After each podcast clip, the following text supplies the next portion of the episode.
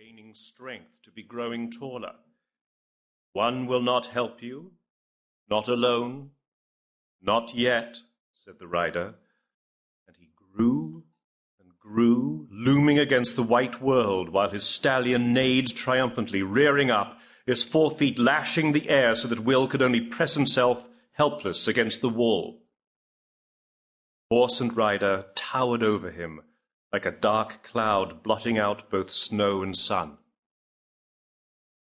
Then dimly he heard new sounds, and the rearing black shapes seemed to fall to one side, swept away by a blazing golden light, brilliant with fierce patterns of white-hot circles, suns, stars. Will blinked saw suddenly that it was the white mare from the smithy. Rearing over him in turn, he grabbed frantically at the waving mane, and just as before, he found himself jerked up onto the broad back, bent low over the mare's neck, clutching for his life.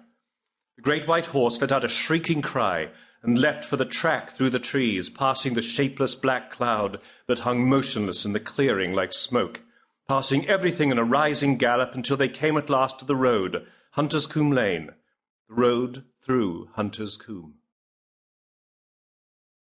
Movement of the great horse changed to a slow rising, powerful lope, and Will heard the beating of his own heart in his ears as the world flashed by in a white blur. Then all at once, grayness came around them, and the sun was blacked out. The wind wrenched into Will's collar and sleeves and boot tops, ripping at his hair. Great clouds rushed towards them out of the north, closing in, huge grey-black thunderheads. Sky rumbled and growled. One white-misted gap remained, with a faint hint of blue behind it still, but it too was closing, closing. White Horse leapt at it desperately. Over his shoulder, Will saw, swooping towards them, a darker shape even than the giant clouds, the rider, towering, immense, his eyes two dreadful points of blue-white fire. Lightning flashed, thunder split the sky, and the mare leapt at the crashing clouds as the last gap closed. They were safe. The sky was blue before and above them, the sun blazing, warm, warming Will's skin. He saw that they had left his Thames Valley behind. Now they were among the curving slopes of the Chiltern Hills, capped with great trees, beech and oak and ash, and running like threads through the snow along the lines of the hills were the hedges that were the marks of ancient fields, very ancient, as Will had always known.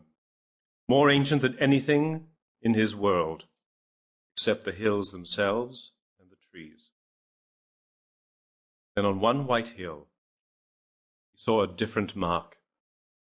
The shape was cut through the snow and turf into the chalk beneath the soil. It would have been hard to make out if it had not been familiar, but Will knew it. The mark was a circle, quartered by a cross. Then his hands were jerked away from their tight clutch on the thick mane, and the white mare gave a long, shrill, whinnying cry that was loud in his ears, then strangely died away into a far distance, and Will was falling falling, yet he knew no shock of a fall, but knew only that he was lying face down on cold snow. He stumbled to his feet, shaking himself. The white horse was gone. The sky was clear, and the sunshine warm on the back of his neck. He stood on the snow-mounded hill, with a copse of tall trees capping it far beyond, and two black birds drifting tiny to and fro above the trees and before him, standing alone and tall on the white slope leading to nowhere, were two great carved wooden doors.